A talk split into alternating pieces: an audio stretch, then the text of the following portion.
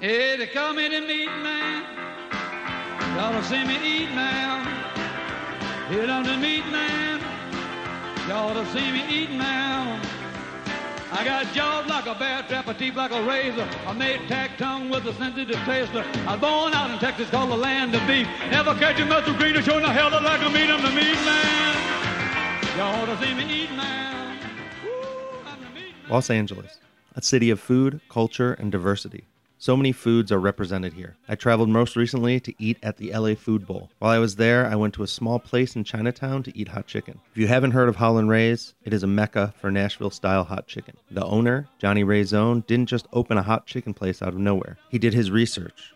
He went to Nashville and tried Prince's, Bolton's, and many of the other spots in Tennessee. He wanted to learn. In the same way that Texas barbecue is traveling the globe, he transplanted Nashville into California. I watch a lot of food trends, and I can say that the hot chicken trend is going to grow as fast as barbecue.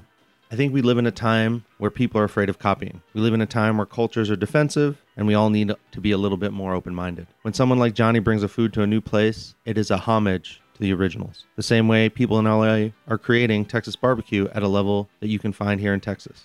Intention and authenticity are important to me, and Johnny Ray is someone to watch if you want to see great intentions. He puts his staff above himself in many ways, which is dead on with some of my favorite barbecue joints. It's not just about good food, it's about the place, the experience, the staff. There's not many people that love their staff as much as Johnny, and there's a reason that people wait in his line, just like in barbecue, for hours. It's been on my list for years to go, and I was so excited when I sat down at the bar, my heart was beating out of my chest. They saw I liked my hot sando, and they asked if I wanted to try extra hot. Why not, right? If you saw my live stream on Instagram, you know I put that away as well. I wanted to prove myself, and once I had, they handed me a Howlin' wing. Now, Howlin' is the hottest chicken. I know it's the hottest chicken because they gave me gloves to eat it. They also warned me that there might be more of a day to recover from it. I tell you this story because I don't think this interview would have happened unless I had proven myself. I wanted to have the experience and get the respect of Howlin' Ray's line cooks. I wanted to get their respect before I asked Johnny for anything. A lot of work goes into this show, and it's not just writing emails and editing. I'm out here working to be part of the scenes, to cover the story righteously, to be there not just to take pictures, but to experience it as well. So I hope you enjoy this interview with Johnny Ray Zone, the master behind Howlin' Rays. You're listening to or watching the Best Barbecue Show. We've got a fun episode today. I'm here with Johnny Ray Zone, owner, creator of uh, Howlin' Rays, probably the most popular chicken place in LA. I think so. I don't, we're we're busy. We stay busy. You know. Yeah. Uh, so you guys are open every day but Monday? Yeah, six days a week, uh, Tuesday through Sunday, uh, 11 to 7. Uh, if you get in line by 7, we still serve you, so it ends up being open till like 8, 8.30 some days, you know. And then we do pre-orders uh, before we open and throughout service. Um, we have a Howlin' Vault where we release like these kind of like fast pass gift card uh, things quarterly. And um, you can purchase those. Um, there's a limited supply, and then you can place like fast pass order kind of thing. So you can you skip the whole line, or you get Yeah, we've we've had a lot of requests for it, and we've been trying to figure out how to do it. And this is something that recently just got implemented, um, and it's working out pretty good. People are pretty uh, pretty happy about it. You know. Well, and I, I came here a couple days ago, and you know, 90 minutes is a pretty quick line. Yeah. To get here, you know that that's really nice. I've waited in line for barbecue for three four hours before. Yeah. When yeah. I first started going to Snows, I was in that line. Probably spent 300 hours in that line. Wow. It's crazy. Yeah. Do you? Uh, I mean, one of the reasons I wanted to come here wasn't just the amazing hot chicken, but you have this amazing air, this fun attitude, this just everyone's psyched to be there, everyone's psyched to see everybody, everyone's you know howling, dancing, showing off for people's Instagrams and the social media. Is that was that organic? Did you just decide you wanted to have like the best attitudes in the world, or what? Yeah, I mean, it just kind of evolved, you know. So I've been a chef for about like 13, 14 years now. Um, and when I first opened it, you know, I didn't know what to expect. You know, like I didn't, I didn't, I, I just knew I wanted to bring hot chicken to LA. You know, Nashville hot chicken, and introduce it to the city and share with the city something that I fell in love with um, out in Nashville. And uh, so I did my research, met met the families, met the people behind it. Wow. Uh, you know, like went from place to place, trying uh, the whole scale of things. You know, um, going to different spots that aren't even maybe tied and relevant to Nashville hot chicken, like um, Arnold's Meat and Three or uh, Mount Zion Church, you know, like on Easter Sunday, but just absorbing the culture and the people. That's really something that I also fell in love with um, and wanted to introduce to, you know, LA. So part of that what you're you're saying that dancing that celebration of of life celebration of you know a, gratitude towards somebody for for spending 90 minutes you know of their time waiting for you know a counter seat or whatever it may be you know sharing that love and and um, you know that was that was an important part to um, what I also wanted to bring to LA was was that that southern hospitality that you know um, appreciation for the individual and the human being regardless of race, you know, culture, ethnicity, whatever. It doesn't matter. It's like we appreciate you kind of thing. So it kind of it took on its own thing. You know, people would come in with their phones. You know, we started like, hey, you know, we got a Snapchat or Instagram, and hey, everybody yells, and then that started a thing, and then people hear it in the line. You know, and so then they're when they're going up to order or whatever, they pull out their phones, and then it just kind of it became its own animal slash beast, and it is what it is today, and it's continually evolving. You know. Did you? I know that you were working when you uh, tried the chicken for the first time. Was that just a total fluke, or were you interested in it before you went to Nashville? So yeah, I went. I went out to Nashville to study um, Sean Brock's cooking, like like this antebellum Southern cuisine that was very like uh, it, it had this kind of air of mystery to me, you know, because typical you think southern food you think like you know mac and cheese you know collard greens and things like that but rarely do you think about things like like a three sister succotash or you know like a type of aging a cowpea like leather breeches you know like um, it had this allure to me where i was like these names and these different dishes that have been passed down through tradition, you know. And so I wanted to go out there and study that.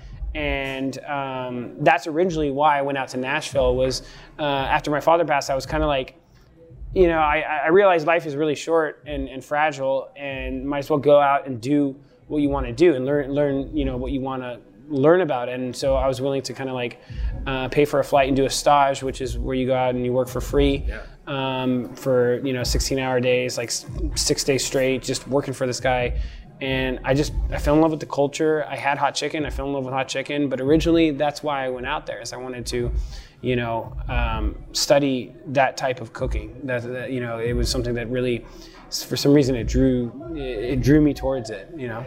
Well, and you create that amazing experience for so many people. I, I kind of, I, I almost was going to let someone in front of me in line because I saw that I might not get a seat at the bar, and I was like, well, I'll let them go, and then the bar will clear. Because I want to sit at the bar. I wanted this, that, that experience.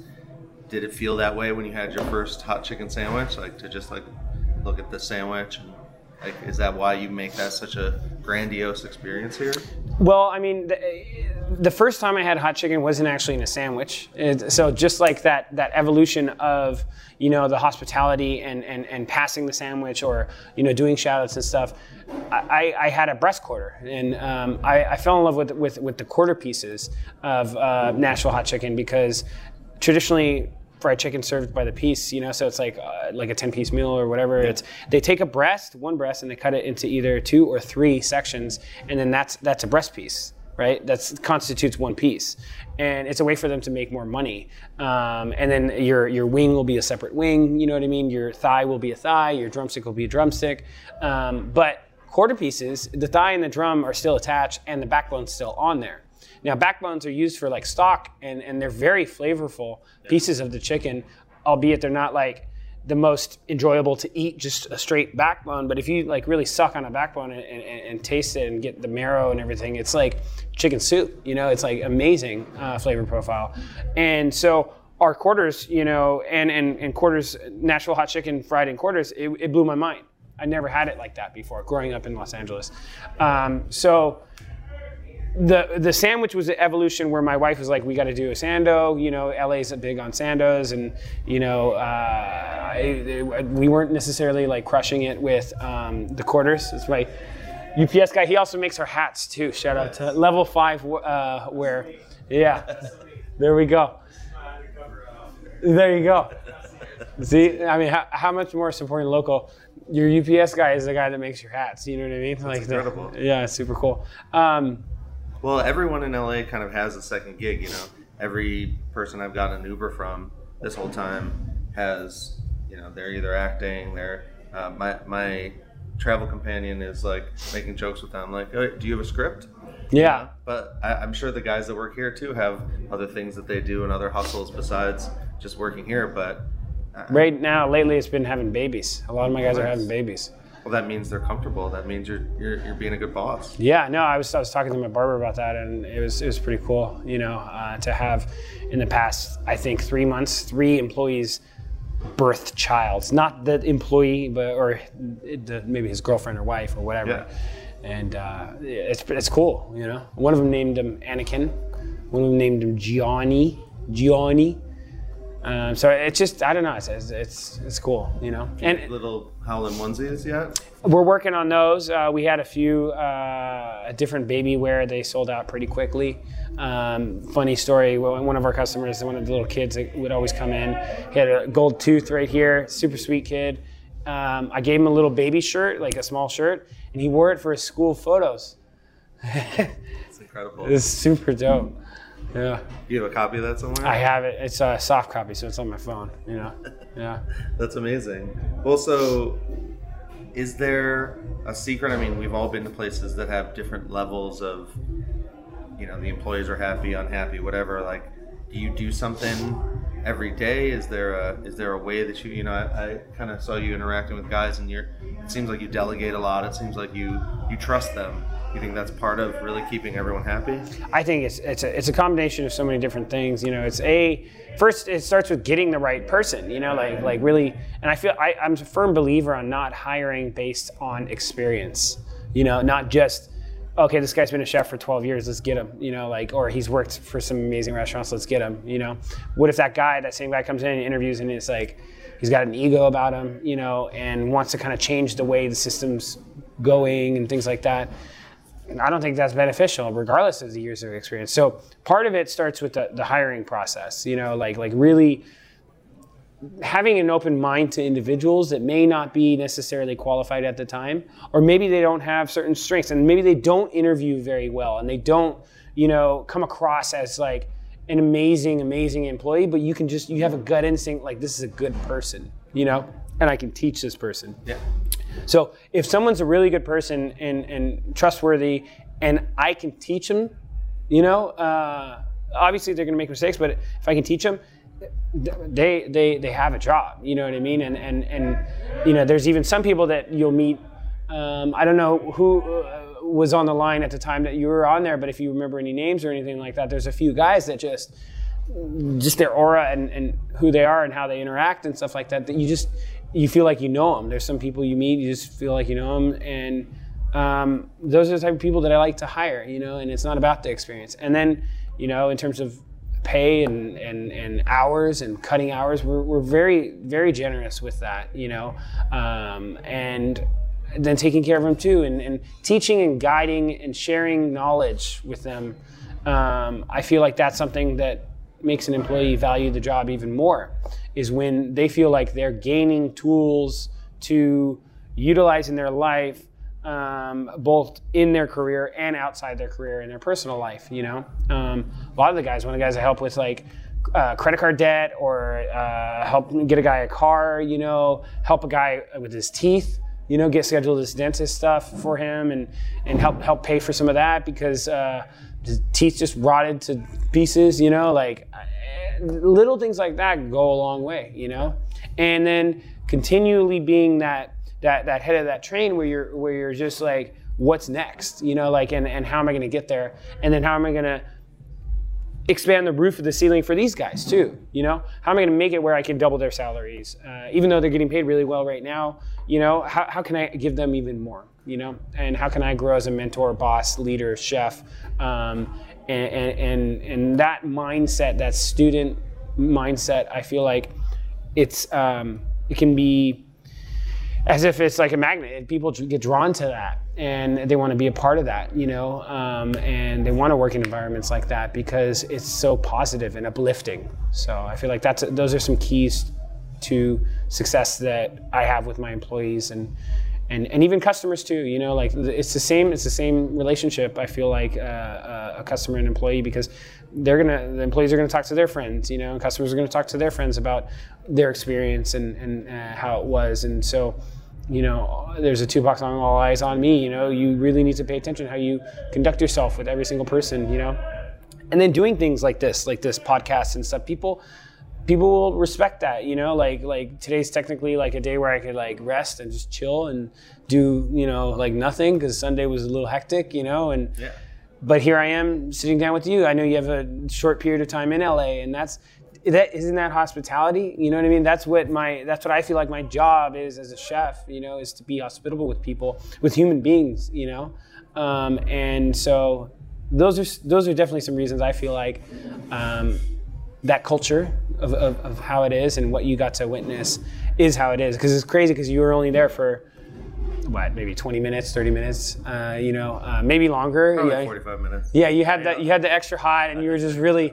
You had your toys too. It was so funny because when my dad was still around, he he was the same way like you, where he would have these different 3D toys. You know, like he did 3D comic books Oh, cool. and uh, converted you know images from the flat art to uh, 3D art Nice. and um, he would have all his different little gadgets and stuff. And when I was growing up, you know, like dial-up modem, you know, like fax machines.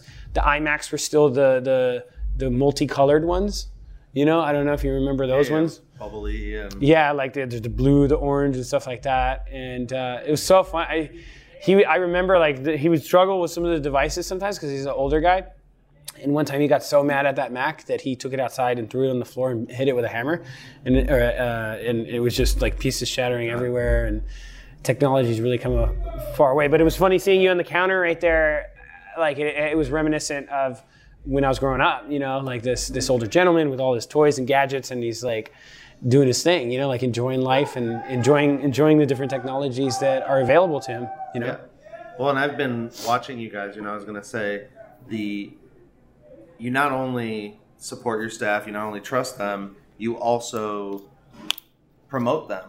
Yeah. I, I I'm pretty sure I follow Lewis and Mario and at least one other person because you gave him a shout out and I was like I'm gonna follow this dude. Yeah. And I tagged them all when I was on my way here and gave just told them what's up like yo I'm gonna be there I'm so psyched and they're like Roger that like ten Yeah. four let's go. Yeah. And, and it's cool because in the barbecue world especially you know you, you talk about supporting them with you know their teeth or whatever there there's a lot of stories like that i've had guys on the show that you know they had to bail their guy out of jail or help him pay something or uh, there's that support when you have when you have someone you trust you know some guys look for green people they just they would rather have someone who has no idea what they're doing because as long as they're a good person you can teach them Yeah. uh, do you is it just kind of organic do you just see you know someone has a birthday something's happening so you just kind of shout them out or is that is there like a tactical way that you do that or you're just excited to It's. I mean, it, it's 'em? it's a, it's a it's a. I was having a conversation with another gentleman about this too. It's like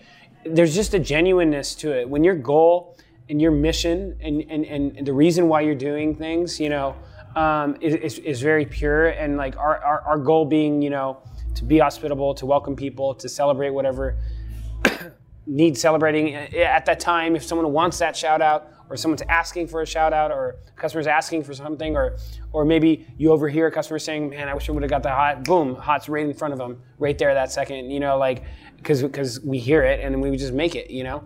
And it's it's it's more of a mindset i would say than it than it's like picking and choosing what to celebrate you know what i mean? Like obviously I knew you were like seemed like you're you're out of out of town guy, not necessarily maybe a local um, visiting. And you mentioned like I've been hearing a lot about it, um, and you seem to kind of be savvy about food a little bit, you know. So I wanted to kind of like sh- give you that experience, you know. I don't know if you maybe had Nashville hot chicken prior. a little bit Yeah, where- Eddie okay. and uh, Prince's, maybe? places. not princes yet Bolton's? You'll love. I, I, you should check out Bolton's um, because he does some barbecue stuff too. And I, remember last time I was there, probably like maybe eight months ago or, or longer. He was outside of his store with this little barbecue, just doing some baby back ribs, you know, and he's known for a little bit of a hotter uh, Nashville hot chicken, a little bit more of a dry rub, but he also does uh, hot fish with catfish, bomb. He does a baked spaghetti side, bomb. He does the string beans, albeit like they're a little bit more less al dente than maybe you you might like, you know, but they're still really really good, you know. And um, his sides are great. His, his beans are great, you know. Um, so Bolton's, I would def- definitely recommend. You know, get the get the hot fish for sure. Get it with mustard, onions, you know, pickles on it on the white bread. You make a make a little sandwich. It's spicy, make you sweat. The heat in that room, the humidity in that room, like the the the stickiness of the walls. You know, it's all this beautiful experience. You know, and. Uh, that's like that's definitely with barbecue guys. I recommend that spot. 400 degrees. She's great. Aqui, she just had. I think she's on second baby. Um, we, we, we actually flew out some of our staff members out there and we did a pop up with her. So we cooked our wings uh, around Christmas time and just for free for, for the city because we knew the city was getting word about like us and stuff like that. So we wanted to like bring it to them and show us, show them what we were doing and how we were doing it. Um, that went great. That was, that, that was amazing. Um, and, and Prince's, you gotta check out Prince's. Pepperfire, uh, they have a thing called a, uh, is that pepper? It's a deep fried grilled cheese, basically.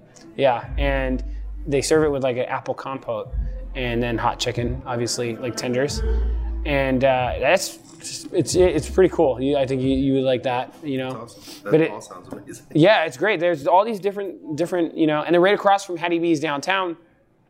If the line's too long or whatever, and you want to wait for a second, uh, go across the street and get a bushwhacker.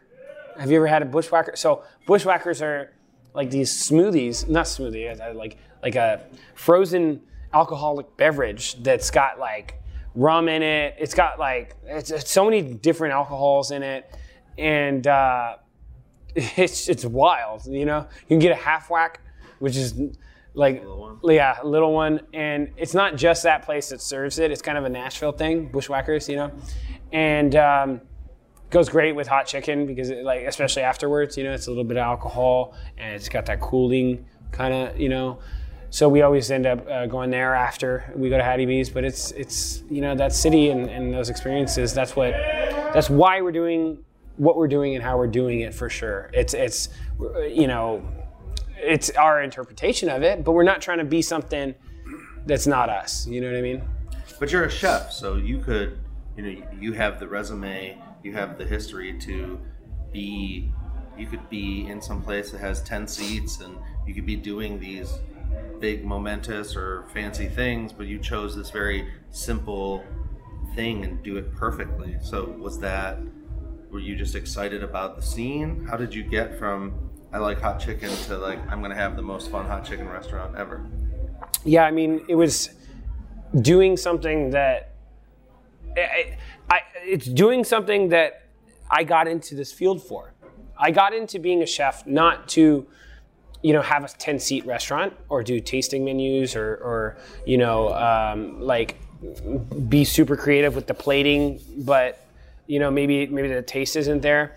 To be honest, there's places that I've gone where the plate and the service and it's beautiful, it's amazing, you know, but on a soulful level, the food it, it felt detached, it felt mechanical, it felt almost medicinal, you know, like in a way of like it was just so constructed and it was beautiful to look at. It's beautiful for the gram. It's beautiful to like sh- shout out and show people what you're doing. You know, it's like oh, but it didn't hit me. And, and there's been a few fine dining restaurants that I've gone to.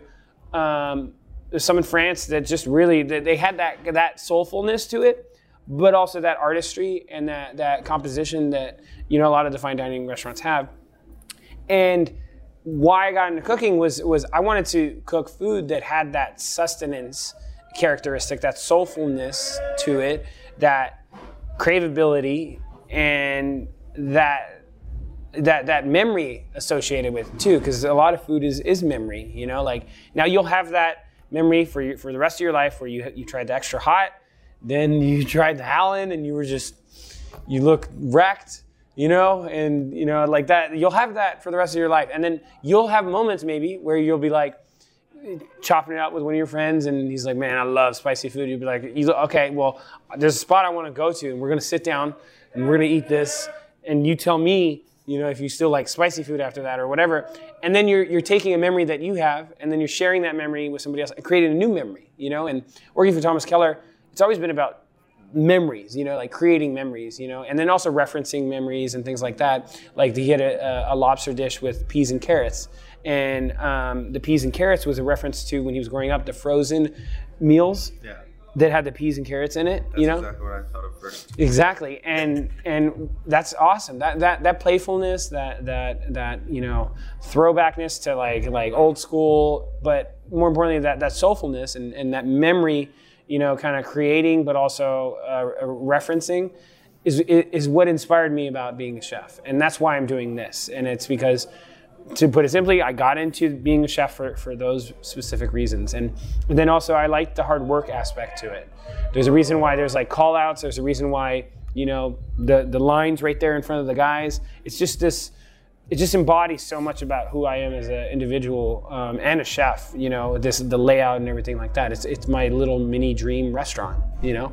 And it's funny because now you have, you have a lot of places maybe looking to this restaurant for their design or their you know and that's cool that's awesome you know to inspire other people um, and so yeah uh, now i just keep going keep keep moving forward on it um, but those are some of the reasons why um, i have it how i have it is because you know what i got into it for what excites me about it and what makes me happy about being a chef you know what i mean And reeling back a little bit, you started with a truck. You know, unfortunately, I didn't get to experience that. But was the truck the same vibe? Was it, you know, did you have seats? Did you have a lot of seats, or what was what was the truck? Did it kind of evolve into this, or was it kind of the same thing, yeah traveling around? So the truck didn't really make that much money. The truck um, was a taco truck, uh, uh, all white taco truck that we painted black.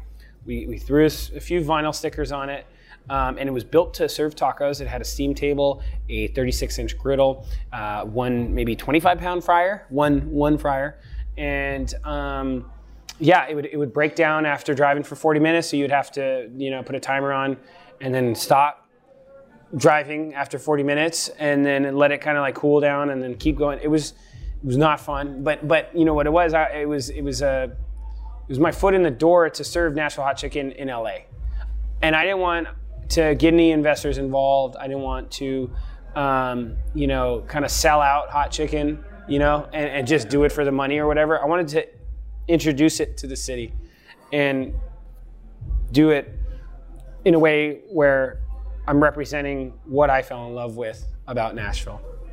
And so w- there was no music. I, I had a little Bluetooth speaker. I mean, you can call it that, but now it, what's not bumping like that. Definitely bumping. Yeah, exactly. And it, um, it wasn't. There was not long lines. We were only serving quarters. We were. We had a bunch of sides like black eyed peas. You know, like like just a lot of different cucumber salad uh, that we still get like requests for today. You know, some of those sides, a potato salad. You know, things like that. Um, it was more side focused and quarter focused than it was just chicken focused. You know, um, and that um, you know kind of took it we, we, we were making we weren't really making money we had one employee and uh, most of the money that was made went to paying him and paying for our food you know and um, we we did have enough of a following where you know we could just stay open and not have to close it um, but i leased that truck for six months and i did pop-ups in venice or downtown silver lake and i started to get a feel for where we were busier and Silver Lake, we were really busy. Uh, downtown, we were really busy. Venice, it was like you know, it wasn't as busy. I feel like people are a little more health conscious, like like out there. I don't know, you know. Um, but we also didn't have a name at the time. So then we go and like a month or two uh, before our lease is up, we introduced a hot chicken sandwich. That was the first time ever that we had lines. Um, was was when we announced we're doing a hot chicken sandwich, and that was my wife's idea to do that. And um, Shout out to Amanda. yeah, Amanda Chapman. she she's like, we gotta put a sando on there, and and we we spent like a lot of time on on the the layers of it, how it's composed. Even our spice blend, we went through like 27 to 200, you know, at different times, scaling it by the grams. So we would change. Okay, take out two grams of this, two grams of that, add one gram of this, and then we would make it, test it, and then we would be like, okay, let's do four versions of that with two grams more black pepper, one gram less this, you know. And so it would it was just like this branched out, crazy, you know, uh, fine dining technique to to find a spi- spice blend when you're re- literally controlling it by the gram. And um, yeah, so Hot Chicken Sando gets released, and uh, we pick up some traction from that. That was really good. And then we go into some restaurant, different restaurant deal negotiations, but they all fall through. And I kind of got to a point where I was like really lost. I didn't know what because the truck was closed and all my restaurant deals fell through. So I was like, where am I going? You know what I mean? And then I uh, ran into Alvin Cailan at um, a food event. Alvin Cailan, he's uh, known for doing Eggslut, creating Eggslut. He Yeah, yeah. hit a spot right here. Uh, burger shows are cool. Burger Show, yep. Uh, he has a spot out in New York now. Um, he was opening here at Unit 120, where Lawson now resides. Um, and he's like, yeah, come on down, check it out. Uh, George Hughes, an amazing person. He's the landlord of the building. Um, he can help you get on your feet, you know. And so we ultimately negotiate a really good deal um, where you know we can get in here for a very low cost and open up our doors, you know.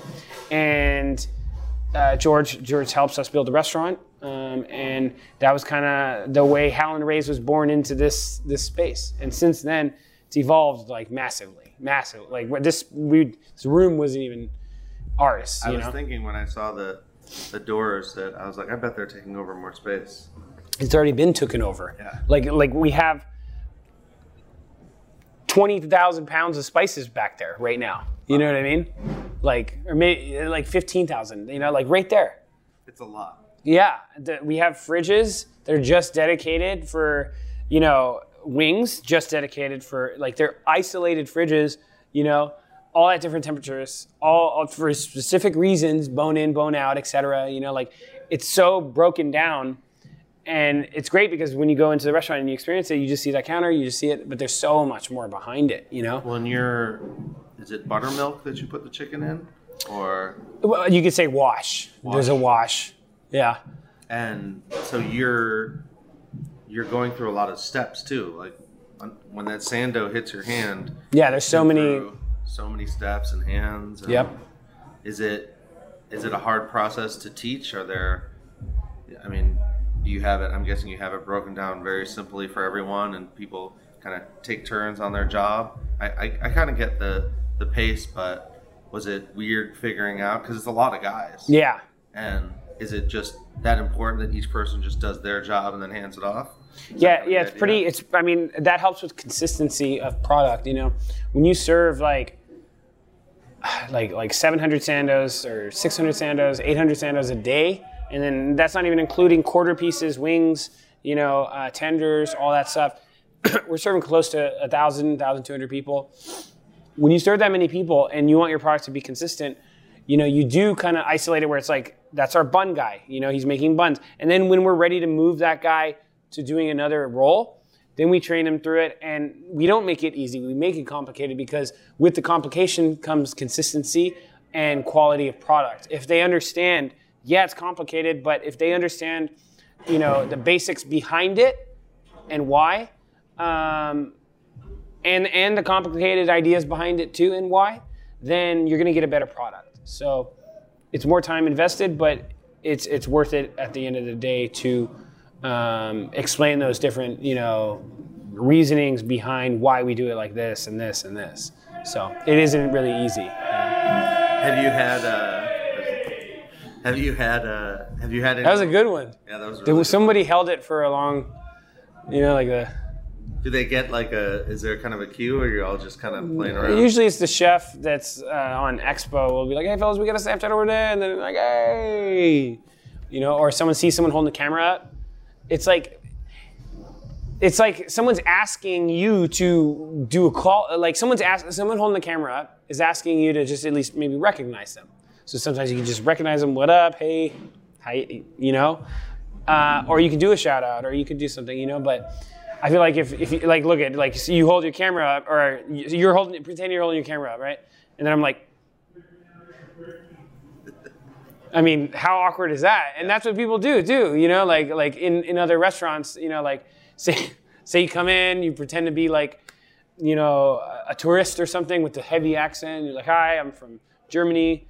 Just recording this. My name's, you know, Sveshkol. Uh, how you doing? You know, they're going to feel awkward about it, you know? So how do you lighten that up and, and give them what they want, essentially? You know what I mean? They want, hey, what's up? How you doing? Hi, Germany. My name's, you know, Larry. I'll be taking your order today. Uh, so I recommend, you know, the hot links, you know, whatever. And it's just like, that's what we're doing, you know? So those are the cues when somebody wants it. Well, I'll know that. Um, I'll know that from now on. So, have you had any like surprising people stop by? Uh, fun stuff happen where you know you didn't know someone famous or someone interesting that in Hollywood or in, in LA. It, it's interesting because like you're kind of famous for what you do, but you might be into other people who are famous for other things. Is there is there a time that you remember where you were like really excited when someone showed up? Yeah, I mean, I, I we we try we we do, we serve we have a pretty uh, like like high list or, or good list of celebrity clientele and things Sure. like that. But honestly, like you know, every everybody's the same. You know, like what makes them different than than us? Uh, yeah, obviously a lot of money and and being recognized in the streets and stuff like that. Um, people who I've been most excited to serve, you know, have been uh, definitely Kendrick Lamar. You know, like like we did a uh, event with. Uh, Elon Musk uh, was doing an event for the Boring Company, which is uh, a they're putting a tunnel through LA and it's uh, coming out of Hawthorne. And there, Elon Musk and Kendrick were sitting down and um, we were bringing out chicken to them at the event, and that, it was really cool to to meet them. You know, sh- shake their hands, chop it up with them for a sec. That that was really cool because I like I like people that aren't flashy, you know, with their stuff, you know, uh, like with the chains or whatever, you know, like he was just very humble and, and, and, cool guy in that sense. Um, a lot of NBA basketball players, you know, I grew up playing basketball, and that's a big part of my my uh, discipline and, and, and team orientedness that is instilled in me. So whenever NBA players come in, I, I love love seeing them. I love how tall they are. When say there's like a, a family in line, you know, and the family's not necessarily that tall, and then there's you know on Andre Stoudemire, you know, or, or Amar'e Stoudemire walking by, or whomever, and it's just super funny seeing that diversity, you know, that that that such a Someone like climbing under the doorway. yeah, exactly. And like that's that's that's super dope, you know. So, but everybody, I mean, even down to regulars, you know, down to people like yourself that each have experiences and unique experiences that you know are, are just super funny, you know, with your with your uh, gadgets and you know like uh, devices and everything, you know, like that. It's, it's cool, you know, and everybody really is is VIP in our in our eyes, you know, like rarely will we put like VIP on a ticket. You know what I mean? Like, um, oftentimes our VIPs are people that maybe, maybe one time they order, they get the wrong heat level or something like that, and we're making it up to them. You know, that that's a very important. Don't mess that up. Like, let's take care of this person because maybe we did make a mistake. You know, and um, or they ordered it and it was too hot for them. You know, and and we have to kind of like make it up to them because our job, you know, with the cashiers is to really explain to them like this is very very spicy, you know, ghost pepper, habanero, you know, Trinidad scorpion. We're talking like some of the hottest peppers in the world, Carolina Reaper, you know. So um, you know, we, we take that on ourselves. If someone orders it and it's too hot for them, maybe we didn't do a well enough job explaining it. You know what I mean? Um, and that, that does contribute to the line and stuff like that, is because you do have a bunch of people thinking, okay, Howlin' Ray's. I'll take one Sando Howlin'. I want to get your signature item. You know what I mean? Let me get it, Howlin'. Or I'll get a whole bird and a batter's box, Howlin'. You know how much chicken that is? It's like 60 something dollars worth of chicken. That's a lot of wings and, and, and a whole chicken, and they're getting it Howlin', you know? And so we have to like reel it back, slow it down, and explain to them, like, hey, have you had ghost pepper before? Or we'll just give them a sample we'll be like, here's our extra hot to try. Um, and how do you like that? Howlin' is one above that, you know, and then they go down to like a medium or something like that. Because uh, it's our job, you know, uh, being in the hospitality industry to take care of people.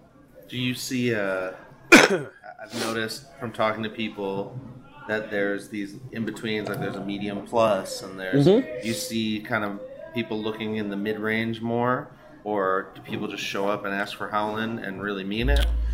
Yeah, I mean, I think over time, you know, we've developed such a following and such regulars. You know, like we have people that like it's the Tuesday squad, Wednesday squad, Thursday Really? squad. Yeah, a lot of that line is people coming back. You know, it's it's it's, it's regulars. You know, it's people who they love their medium plus Lewis style. They love you know their their breast quarter with collard greens. They love their wings hot with uh, a mac salad. You know, or or they love their fries and you know like eh, waffle. You know, like that. They just want to come on the weekends, only on the weekends to get a waffle. You know, and so um, the, the the people coming in and ordering the Howlin, you know, it, it can be like your tourists or your people who haven't had it before. Luckily, you know, because we have such a, a, a large you know amount of regulars and, and people in LA that keep keep coming back, um, we don't have to deal with it as much. Um, but yeah, you have your thrill seekers. You have your people coming in, seeing the videos, wanting to, you know, feel the pain and Is there still one above Howlin? Yeah, A secret one? yeah. You gotta sign something for it, right? you just gotta show that you can handle, you know, like like the howling or even the extra hot, you know. So that's why like the first piece that I gave you was extra hot. And what I was doing was first I was seeing if you're gonna eat it at all, you know. But second, uh, I want to see how you responded to it, you know, like in terms of your body, how much sweat percolated, you know, uh, how diluted did your eyes get, you know, like uh, Definitely cried on the Howlin. yeah how much how, how you know much hallucination did i see you kind of like you know seeing and stuff like that and you got you got like a good yeah you had a good buzz going you know it was funny because you were talking you were talking to a few people i think at the time like Yeah, yeah. the counter Yeah. next to you Yeah, this guy named Ben was sitting next to me, and he had just come back from Austin and, and eating barbecue, so it was a funny coincidence. wow were you guys uh, similar in line think so. I didn't. I, I wasn't looking around that much in line. yeah But yeah, I think we were close. I think he might have been. I think they were kind of halfway or finishing as I sat down. oh so- okay But Got they it. had gotten an extra hot and kind of passed it between them, and I don't think anyone actually tried. Yeah, yeah.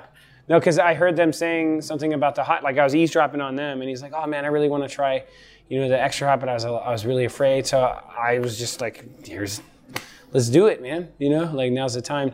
And um, did in line you have anybody that you were talking to or anything like that, or were you kind of like, a, a few people, but unfortunately, I was uh, because everyone was getting ready for the event. Mm-hmm. Uh, I didn't have anyone to kind of hang out with. Yeah. But I did talk to a few people online. And I like told them- customers and stuff like that? Yeah, yeah, and I was just telling them how the things I knew and that what I was planning on getting, and then Bert texted me, Mm-hmm. and he was like, "Get ten sandos." Da da da da. da," And I was like, "Okay, this is gonna get more interesting if he actually shows up." Yeah. And then what I also didn't realize is Aaron Franklin and Sam Jones were doing a book signing. So you didn't know right that? there. Yeah, and then Yeah. all of a sudden, I look and I was like, "There's Aaron," and I look and I'm like, "What's up, Sam Jones?" And he shook my hand. He was like, "Good to see you, man." Yeah. Because I've run into him at a bunch of events, Mhm. but it was uh, it was just hilarious because I was like, "Oh, I, So you were here for us. yeah." I thought you were here f- for the book signing, and then you were like, you know what? The line's not that long. I'm gonna hop in. No, I came here for this. Wow, cool, Awesome. I've, been following y'all forever. I've been kind of on the hot chicken train, although there's not much in Austin. Mm-hmm. Uh, and I did. I ended up. Um, the last time I went to Tennessee, I went to Memphis. Mm-hmm. So I got Hattie B's in a couple of places there, but How'd you like uh, the Hattie B's in Memphis? Because I haven't been out to their Atlanta or Memphis locations yet. It was good. It's, Consistent. It's cool. It's like a brand new building. You know, the, the the merch is fun. Mm-hmm. Yeah. And yeah, I went there three times. It was Yeah. pretty consistent. I was there for a barbecue competition, but what people don't realize is in a lot of co- barbecue competitions, you don't get to eat much. Yeah. Because everyone's Well, submitting yeah, it. yeah. Don't you have to have like a lot of little pieces? Right. Yeah. The idea. The other thing is that competition barbecue, I don't really enjoy very often because it's. They're, they're trying to make one bite just super flavorful, so they'll just inject it and soak it and marinate it and all. And coming from Or use like wagyu or something like that. Yeah, exactly. Yeah. And it, it's painful because sometimes it's kind of like a waste. As a chef, I would never go to uh, any barbecue competitions. Well, you know what's funny is like speaking on that. uh, Something I train my guys on the collard greens is when I'm telling them about the broth, I explain to them like, yeah, I don't want one spoonful to be perfectly seasoned, like like perfectly, perfectly, and it's too salty. I want you to be able to take the glass uh, of, of, of the broth, the pot liquor, and drink it and want it, and it's craveable where you can drink the whole thing and you're like, damn, that's like that hits me, you know. But if you can, you take that broth and you drink it and it's too salty or too over seasoned or too rich, you know, then you're not gonna want that whole broth, you know, that whole. Uh, Yeah, and you're, you kind of you're in pain in another way, which is like you got over seasoned in your mouth, and that's that sucks. yeah, that's interesting about the competition barbecue thing. Yeah, it's it's uh it's frustrating because I want to cover it more. There's great guys doing it, but the food is just rough. Yeah. it's like a, a, a chicken thigh that they cover in Parkay. And they lacquer it, right? Yeah. It's like lacquered. Well, first they cook it with like butter, basically, in these little pans that hold it in this shape, and Just then- like butter poached. Yeah, and then they cover it in this sauce, put it back in, cover it, and like literally lacquer it like it's like candied. Yeah. And it looks good, and it probably tastes all right, but like you couldn't eat half that thigh. Just sick. a small thigh. Yeah. The idea is like they're just gonna cut a tiny piece, and the judges and the whole judging. I don't want to get into it, but Yeah. the I, I like events like the one that the LA Food Times LA Times Food Bowl was, which is you just show up, you get to try everything. There's no wo- voting. There's no, you know, Aaron Franklin's always going to have the longest line, Mm-hmm. um, but everyone put out something really flavorful, something that really represents the way they cook, and it was just. It, I think it's cool to to just have a chance to be you, not to be forced into this. Oh, we got to beat. There's some competitions in Austin, and they're a little more fun, but it's like sometimes a corn dog wins, and it's like, well, this guy made like these wagyu martini glasses with like a really nice kind of a grits. Uh, what's that? The cheese thing. It's like fancy grits. I can't think of it. Grits. With a P. What? Uh, Uh, it's with a like P? a cheese Uh-huh. you make. It's Italian, Uh huh. and you it, it's kind Parmesan. Of, no, no, no. It's like it's kind of like grits. It's a dish that starts with P. Polenta. Polenta. Got it. It was like a polenta with a perfect piece of wagyu brisket, and I was like, that was an incredible bite. But the corn dog won because it was still warm when it got to the judges' table. Mm. You know, just like it's just stupid. Yeah. And I like when people get to express themselves fully. You know, Mm-hmm. it's kind of like how you guys you just get to do exactly what you want. You figured out the spices. You figured out the process. Did you see this area change? I mean, obviously, this wasn't, you know, this isn't part of kind of what was originally here. Like, I went to Scoop across the way, Mm-hmm. and that was really awesome. Everyone in there told me to get the same flavor, which was hilarious. Oh, really? Yeah. What flavor? The Bianca bread, Bianca bread, That's funny. And uh, and so they all told me I actually got some before we met up too. Yeah. they're at. So So, so you said I'm gonna go to Scoops, or they? yeah, well, I was like, I just ate all the top food. I have to put something else in here. I'll Yeah. probably die. See, and that's also a big thing about what I, why I don't serve ice cream. You know, like that's community. You know, those are your neighbors. You know, and like Did were they here already? yeah, So have you seen like your line or your attention to this spot change the yeah. I, more people show up. It wasn't like I was kind of scared of the concept of even opening here because it was so empty. Like there wasn't that many people here. You know, and it's not like you drive by and see it. You can't. You can't see our restaurant from the street. You know, and also the parking's not the best. But there's a there's a ma- magic to to it. You know, there's something eh, great great. Yeah, it's It's nuts. a fun, cool little. There's those the little kids rides. Yeah, yeah. That's very what's, it, classic. it's very southern too. It remi- It's yeah, it's Chinatown if you look at the labels and stuff like that. But one thing that inspired me was like I saw these like chefs from like Ocean Seafood or one of these restaurants carrying pigs, whole whole hogs, two guys carrying pigs up to the restaurant at five in the morning. And that was like a sign for me, like you're you're doing it right, bro. Like that's when I was in Nashville, you know, there was guys like walking around with no shoes and they were delivering beans to the restaurant. You know, like like like raw actual beans in their pods, you know.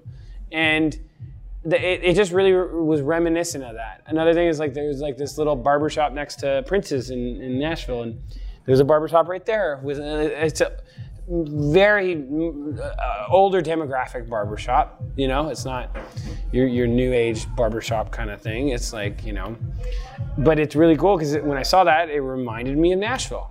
You know, uh, the sense of community of the, the all the different uh, restaurants. You know, it, it's great. Do you think being a chef gives you not only a palate for food, but a palate for experience and seeing? Because you know, I talked to Bryan Furman, who's a he does B's Cracklin' in Atlanta, and he talks about how he finds restaurants in a community. He doesn't want to be in the city. He wants to be where the people are, where there's families, where people want to come regularly. Do you you get a sense of you, you kind of find you found this spot because of the vibe around it, not just because it was the right square footage or had the right fryers or whatever. Yeah, I mean, I think it was a there was a lot of different reasons why we we came in here. First was um, this was all we could afford. We couldn't, you know, the, and, and keeping it in the family, you know, kind of thing, and not like going to some big corporate like company that wants a franchise. partners. Yeah, like a like big one, you know, like so that was one. Two, it reminded me of the South a little bit, you know, like with the, with this such this clash of, and it's also it reminded me of LA too. How LA is it that we're serving Nashville hot chicken in a food plaza in Chinatown next to a bun place? Uh, there's a tea shop, you know. At, at the Tiny bookstore. little bookstore. Well, some of the, that bookstore wasn't there at the time, you know, and and it's like, it was just it was cool, you know, the concept to me. I, I felt like it was very LA, but and also it was a landlord that we could trust and that stood behind us and wasn't just trying to get in, you know, all these different people and and, and gentrify or whatever. You know, I feel like this is. There are people that will say this is like gentrified, but it's not. If you really like, this is go look at the lemonades go look at like you know all these different places like Yeah. and the tender green all these different Pretty areas here. yeah i grew up in in silver lake right and it was so different than it is now so uh, like massively you know? So when you talk about gentrification there's these areas of la that trust me they go through it like 100% this is like not even not even close you know? Like this we're, we're in a small 500 square foot little thing you know here and it's just two people trying to do something for for la in the sense of like introduce a dish and now it's like now it's amazing. Now it's all over the place you know? You can get it in a lot of different places and that's that's great. Well, do you think there's a certain? Uh, I see. A, I see you have a lot of focus. I see that because you have that focus, there's a generosity to what you do. There's a you don't care if ten more hot chicken places open because you're doing it the way you want it, and you're doing it. You're you, you- you're living your best life. I guess is the best. You know, it's kind of a cliche to say now, but you, you're doing what you want. And do you think that that's really kind of the secret to being happy? Is just like just trudge forward on exactly what you like.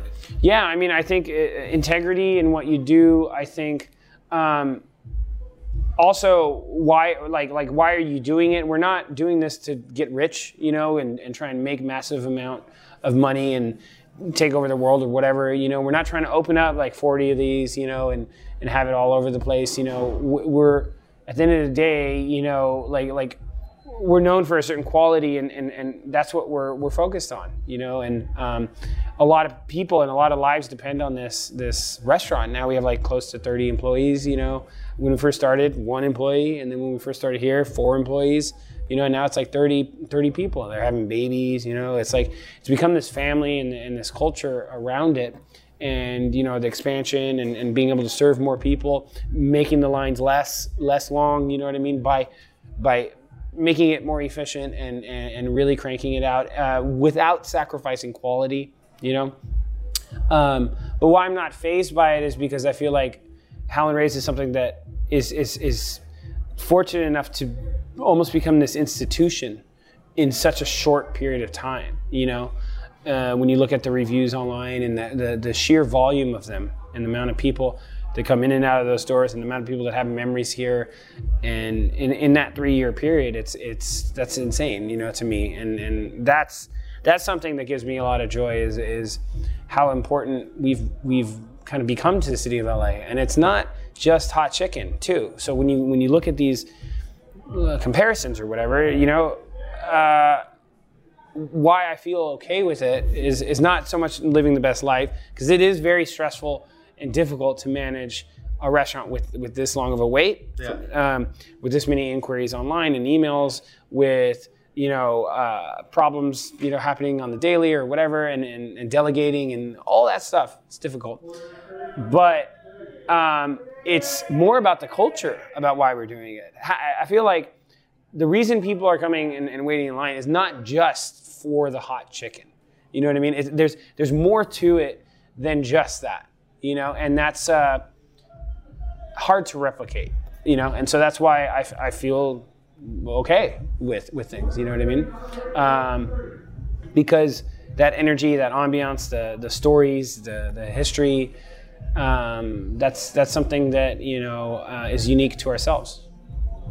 And do you, you know, you've created a culture, you've created this family.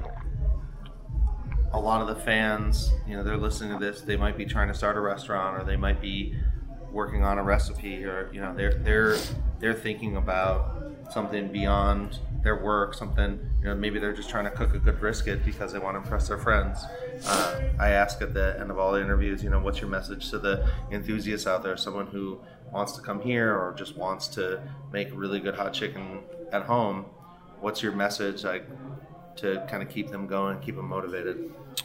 I, I, I mean, uh, be a student, stay humble, stay stay hungry, um, grind, work your butt off. You know, um, don't be afraid. Um, life is short. It, it's a very you, you're blessed with you know this opportunity to you know um, go out and get it. You know, for some people it may be extremely difficult. For some people it might come easier. You know, but as long as your intentions and motivations and, and dedication is there, I feel like you know you will be successful. It may take you years. It took me 13 years to start my own, or no, 10 years to start my own restaurant. You know, and it took my father passing to start my own restaurant. And a lot of things throughout my career and situations that I've gone through have been difficult, but it's been about the mindset and, and, and my perspective that's helped me get to the point where I'm at now. And a lot of strong people and a great team of people that you trust and develop and who you try and exemplify to them that they can trust you. It's not just me, you know, that is Howlin' Ray's. It's it's it's all the employees. You know, it's it's it's Amanda. You know, it's all, all all the people in the back end. It's it's it's everybody. You know, and so it'd be selfish to take credit for just that and saying me. You know, like but what's gotten me here in my career is definitely my mindset. You know, getting, you know, uh, having something negative happen and turning that around into a positive, and, and how can I learn from that and grow from that? Um, constantly trying to improve and, and you know, um, being okay with working, you know, long, long hours because that's what it is, you know. And people ask sometimes, like, how do you do it? How do you, how are you still working in the, on the line three years in at the same freaking restaurant? serving fried chicken, right? Is it? I mean, typically as a chef, 13 years in, the executive chefs, first off, they're not on the line at all. Usually, maybe they're on like, you know, uh, expo plating some food here and there, or they're doing the inventory, and maybe not even doing the inventory. They were just kind of like managing, you know, walking around. But here it's like I'm, I'm, I'm that's what makes me happy is, is, is, is serving the people you know passing a sandwich cracking a joke or, or creating a memory or you know uh, facilitating a conversation between staff and, and customer by saying something like hey hey mauricio you know tell them about that one time you went to target and you got kicked out you know and then he'll have to make up something you know because maybe it's not necessarily a true story. And like he'll be like, yeah, so I was at Target, you know, but that's amazing, you know, and then th- that facilitates like this this genuine laugh between somebody and and so, uh, another stranger, you know. So a lot of those things are, are what I like to um, share with young culinarians or young business owners or young chefs and entrepreneurs is you know to not not not be afraid and, and, and just you know there's a reason why all these like key words and these words that i'm saying are, are so consistently shared throughout all these different leaders throughout different platforms. Um, and it's because it's true you know you know just really dedicating motivating. They're not you're good they're not um, they're not supposed to be taken for granted you know and there's a reason why You always hear that because you can be like, oh yeah, stay motivated. Oh yeah, get educated. Oh yeah, you know, be confident. You know, be fearless. All that stuff. But there's a reason, you know, why a lot of these different people are saying that. And uh, Well, you have to find the thing, and then can just trudge forward towards it. But a lot of times, figuring out what you want could take five years yeah, because you think you want. You know, I I started off thinking I wanted to be in a reggae band, and being in a band and trying to coordinate that made me hate it. Mhm. And then I thought I wanted to do beer tours, and I started this beer tour company, and I started to hate beer. Really? Well, it was more the tourists because I was, I, they just they, they they had expectations, and in Austin, there's some of the breweries are in these little industrial areas. They're not pretty, Mhm. but their their beer's delicious and the experience is great. But just I got tired of people having a bad time because they wanted to. You know? Yeah. I'm sure you have that challenge. People. Roll Oh yeah, people show up to be like, this shit better be good. You know what I mean? And like, I'm like, you know, here, this is an extra sando for you. You know what I mean? This is coming from my man Mauricio's paycheck. You know, this is like trying to joke it, ch- chop it up. You know, chop chop it down too. Chop that negativity down. And Give for some, some love or something. yeah, you know, because there's a reason why they're being like that. You know, maybe they want the attention. Maybe they are having a bad day. You know, and even sometimes when the line's like 25 minutes, you know, we'll still get people trying to cut the line. It's like 25 minutes. Like, like, Yeah. I was terrified to just go in and ask someone to, to bug you because I was like, I don't want anyone to think I'm skipping. line. Oh, to ask someone to, Yeah, I was like, hey, I, I'm, I'm supposed to meet with Johnny. Yeah. And, like, so I kind of care. Oh, right now? Excuse me. Yeah. And I just went in and, you know, just to make sure that people did, didn't think I was just trying Yeah. to like get out, get in on them or whatever. that's that's like a, a very very southern, very you know conscious, socially conscious thing. You know, is like some people have that awareness and some people don't. You know, but it's important to not judge on that and accept people for you know who they are and how they are and and and work with it. You know, and deal with it and and and move forward. And some of those those you know customers or clientele I, I take as great opportunities for me to teach my staff and, and for me to learn as well because it is so difficult you know and that that's where just throwing it back to the mindset thing that's why i have that mindset and that that mindset has enabled me to be you know successful i feel like well, Johnny, thank you. appreciate it honor. thanks for having me. I can't believe that I got an hour of talking with you and it felt like 10 minutes. This was awesome. cool And uh, thanks for putting it out there. You guys are killing it. And uh, I, it will be the top of my list the next time I'm in, LA. appreciate it Thank you. safe travels Yeah. all right there you go I Steal that thing off of you. And yeah that was an hour already yeah. That's what I was like.